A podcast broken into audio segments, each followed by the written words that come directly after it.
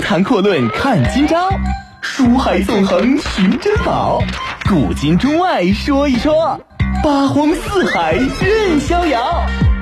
博南脱口秀就说不一样的事儿。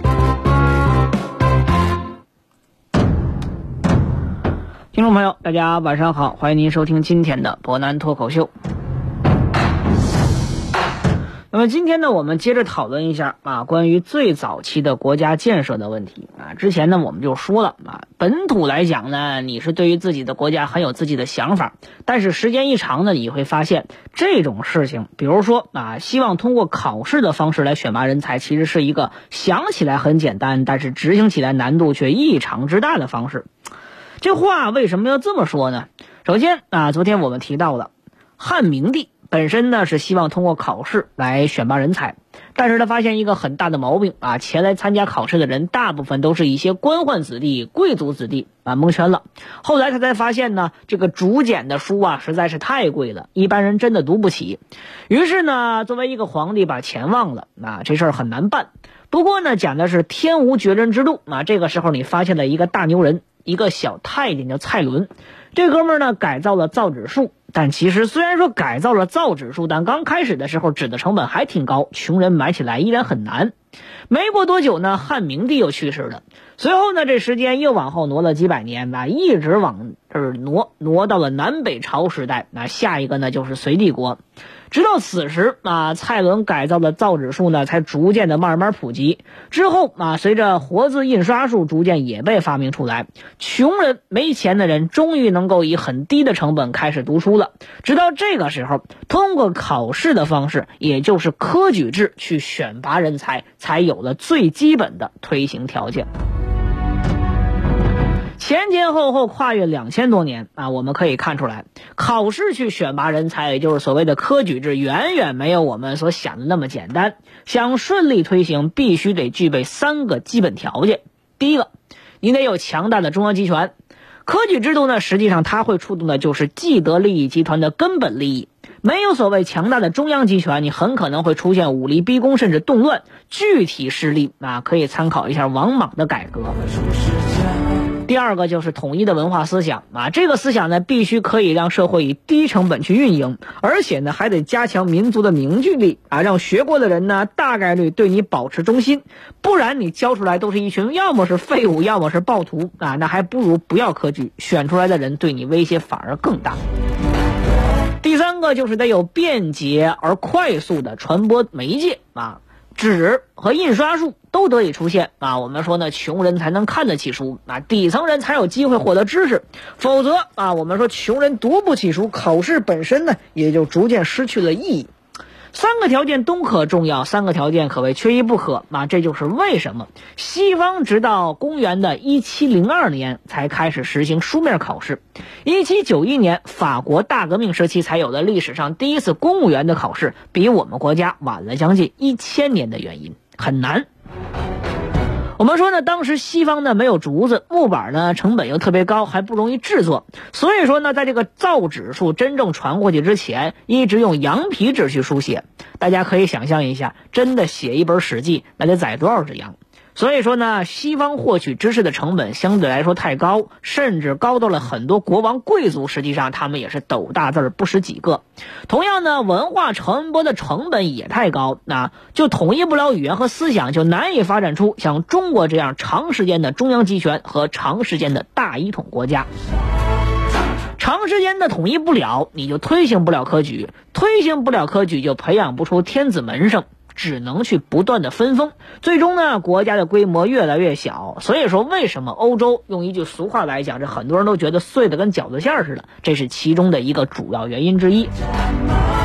我们说呢，如此来看，隋帝国能够发展出科举制度，实际上是我国的几十代人、几千年努力的结果啊，不能完全扣在杨坚一个人的头上。但其实呢，我们说也不能完全这么说，就跟秦始皇啊奋六世之余烈统一六国一样，虽然叫奋六世之余烈，但毕竟掩盖不了秦始皇本人的伟大。杨坚呢，创立了科举制度，同样也是如此。三省六部制再加上一个科举，可谓是我国古代政治制度当中最伟大的两个发明之一啊。前者呢，可以说奠定了后续一千多年的政治权力结构；后者则是创造出了后续一千多年官员选拔的体系，甚至它的影响一直持续到了现在。我们说呢，啊，还是言归正传啊，接着说一说杨坚的故事。我们说呢，杨坚啊。实际上呢，在西方人给他的评价呢很有意思，这个评价啊到底到了什么程度啊？有人说他是可以讲叫影响人类历史进程的一百位名人之一。我们说呢，你仅仅看在三省六部制和科举制这两个制度创新之上，这么评价杨坚并不算为过。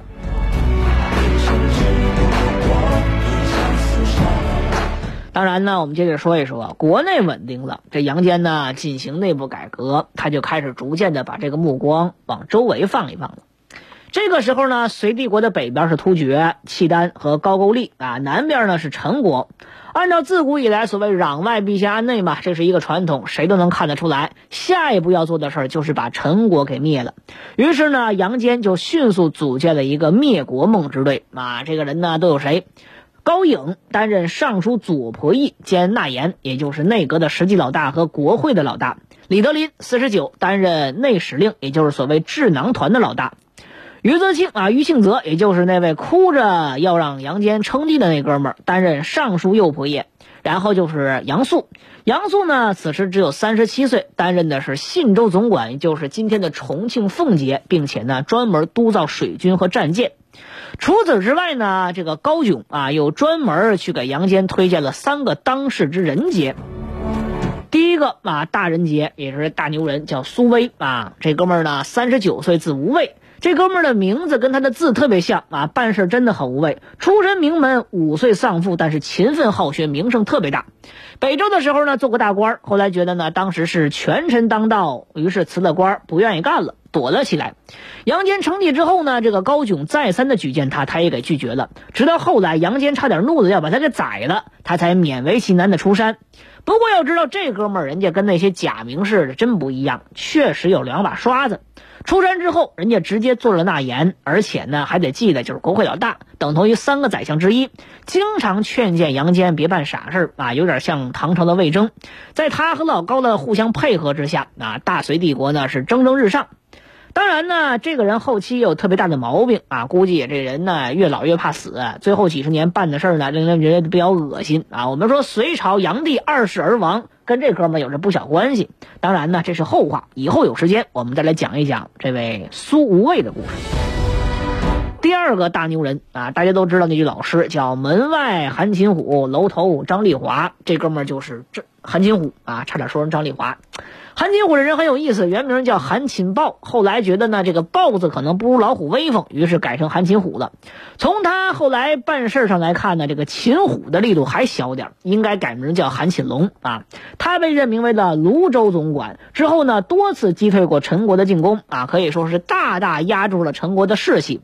唐朝的时候呢，杜牧写的那句诗非常有意思：“门外韩擒虎，楼头张丽华”，啊，说的就是他。平陈之后，他和高炯、杨素、贺若弼、史万岁被并称为隋初五大虎将。除此之外呢，他还特别幸运，命好，五虎将当中唯一一个真正寿终正寝的幸存者。他还有一个更强的外甥啊，没错，就是那个唐朝的开国名将，被称之为六花阵的创始之人李靖。第三个强者啊，贺若弼。贺若弼他爹呢，本身啊是北周的猛将，但是这人呢活多事儿也多啊。他干的活呢是事儿特别多，但钱特别少。于是哥们儿呢多磨叽了几句，结果呢激怒了当时的权臣宇文护，被逼自杀了。自杀之前呢，他爹依然不改自己很虎的这个本性啊，办了一件特别虎的事儿，把当时呢只有十几岁的小毕就叫到跟前对他说啊。你爹我的志向呢是想平定江南，但是壮志未酬啊！你一定要继承你爹我的志向。我口无遮拦闯了大祸，那你应该引以为戒。怎么引以为戒啊？这哥们儿呢，在临死之前抄起这个铁锥，把贺若弼的这个舌头给捅的是鲜血直流。我们说呢，贺若弼从此之后就谨言慎行啊，毕竟呢这害怕怕疼啊，每次说话都三思而行，搞得很多人以为他要不是反应迟钝，要不就是结巴。估计呢时间一长，这就是说的少，看的多，想的也多，能力就上来了。于是呢，哥们儿被任命为了梧州总管，就是今天的江苏扬州一带，准备讨陈事宜。后来事实证明啊，这个梦之队的配合能力绝对是历史上最强的将官配合队伍之一，放在任何一朝一代啊，都绝对不输给任何一支队伍。也不得不佩服杨坚的这个识人眼光啊，刚刚登基就能组建出如此强悍的队伍。同样也不得不佩服老高啊，推荐的人那都是个顶个的优秀。一句老话啊，中国的历史呢将在这群哥们儿当中改写啊，一个伟大的帝国也就在他们手中蒸蒸日上。不过呢，我们说这事儿呢，有些时候吧也不会想的那么简单。为什么这么说？我们这边正在讨论着啊，到底怎么样啊，要去这样把陈国灭了。结果没想到北边有人来找死来了。北边呢，谁来找死呢？这得说我们刚才提到北边的几个国家首当其冲，同样也是呢，大家觉得在影视剧，尤其是唐隋影视剧当中最常见的啊，突厥。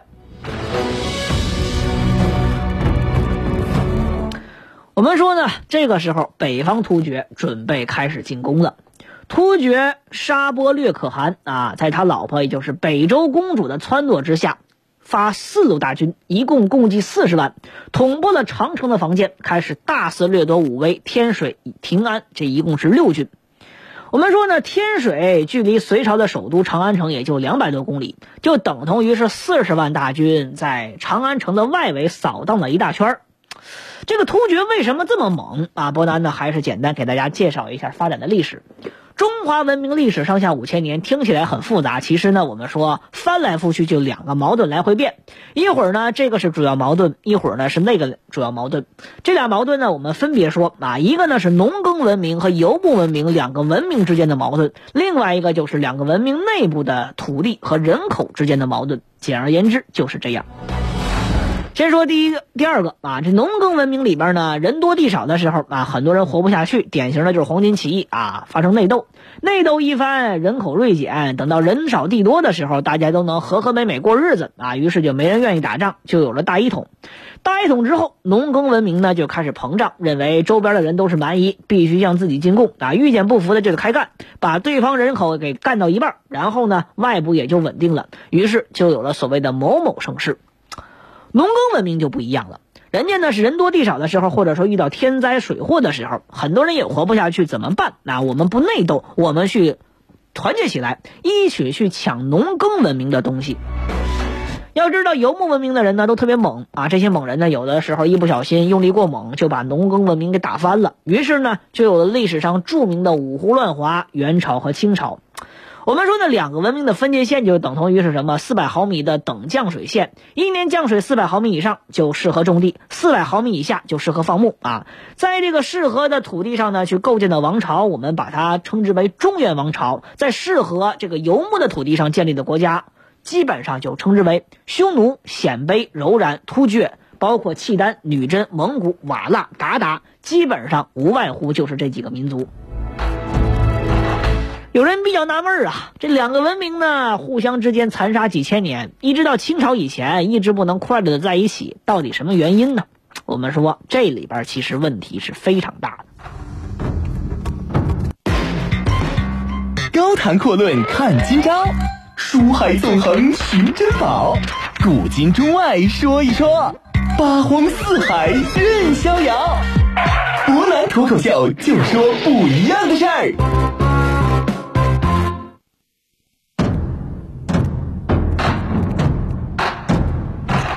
我们说呢，为什么不能互相的在一起？其实打个比方呢，等同于这两个文明呢是两台配置不一样的电脑，两台电脑的操作方式就是两个国家统治方式呢就是根本不同的两套操作系统。农耕文明里边啊，把中央集团子承父位儒家那一套的系统装上了，那成本运行低，而且呢运行的还特别好。但草原文明它本身呢并没有一个标准的操作系统，很可能是兄终弟及，但更大的可能性是谁拳头硬谁强谁上。统治阶级呢文化水平也相当低，而且不重视教育，所以说啊胡虏百年之运就这么个意思。这样一来呢，农耕文明不知道怎么样去管理草原文明，同样草原文明也统治不了农耕文明。一直到清朝啊，康熙呢总结了前代的统治经验，才算把问题彻底解决啊。这经验呢，史书上也记得明明白白：南不封王，北不断亲，分封以治其利。啊，啥意思？说白了呢，就是南边不封王，参考吴三桂啊，但是北边呢也不能断了跟蒙古的核心，皇后、王妃什么的，能娶蒙古人就娶蒙古人，还要在蒙古不断的实行分封，封的越多越好。这样一来呢，部落本身被分割的实力越多，实力有限。另外一个，他们内部互相制斗，闹不出什么动静，有点像汉初的推恩令。我们说，先说一说突厥怎么来的。那话说当年呢，匈奴被汉朝打翻之后啊，一路往西边跑，于是跑啊跑，就跑到欧洲一带啊，结果呢，匈奴就把欧洲给打了一个遍。欧洲人呢跟咱们不太一样，他们不是想办法怎么样和匈奴去打，但是他们想的是怎么样反思自己，认为自己有错误。于是呢，他们认为啊，匈奴是上帝派来去惩罚他们的，他们给匈奴人起了一个外号叫“上帝之鞭”。大家都知道啊，著名的匈奴大帝阿提拉，其实呢就是源自于这个时代和这个说法。有这么一个说法啊，当然匈牙利人呢说是原来的匈奴人，当然匈人、匈奴人、匈牙利人这本身呢在历史上就是有很多争论不清的疑点。说这个匈奴人呢被赶到欧洲之后，草原上呢开始出来了权力真空，一直以来呢被匈奴人压迫的这个鲜卑和乌桓两个民族就起来了。曹操呢统一北方之后，这事我们说了，把乌桓揍了个半死啊。结果呢，乌桓就没了，鲜卑一支就开始独大了。我们说呢，司马懿篡汉之后啊，中原就乱了。那草原上的少数民族呢，趁机就把中原给占了。这个就是历史上著名的五胡乱华。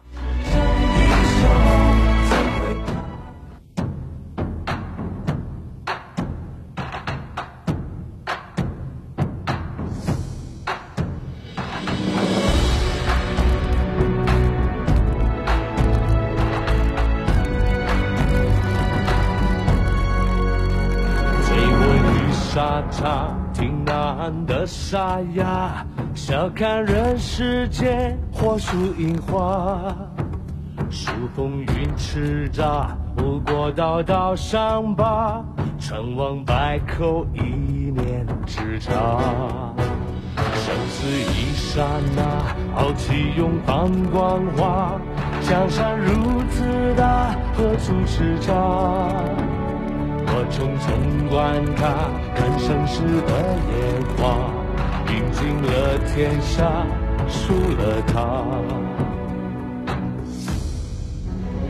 颠覆了天下，看雨也不垮。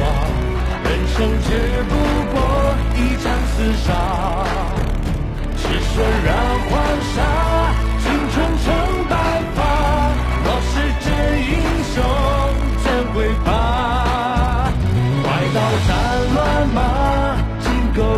铁马，收拾旧山河，再出发。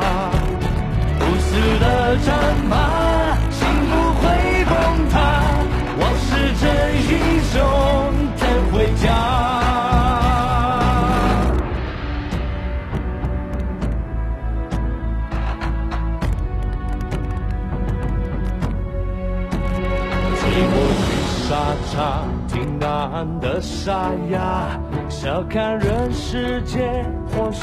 花，数风云叱咤，不过道道伤疤，成王败寇一念之差，生死一刹那，豪气永放光华，江山如此大，何处是家？我匆匆观看，看盛世的烟花，赢尽了天下，输了他，颠覆了天下，看你也浮夸。人。生只不过一场厮杀，是血染黄沙，青春成白发。若是真英雄，怎会怕？快刀斩乱麻，金戈伴铁马，收拾旧山河再出发。战马。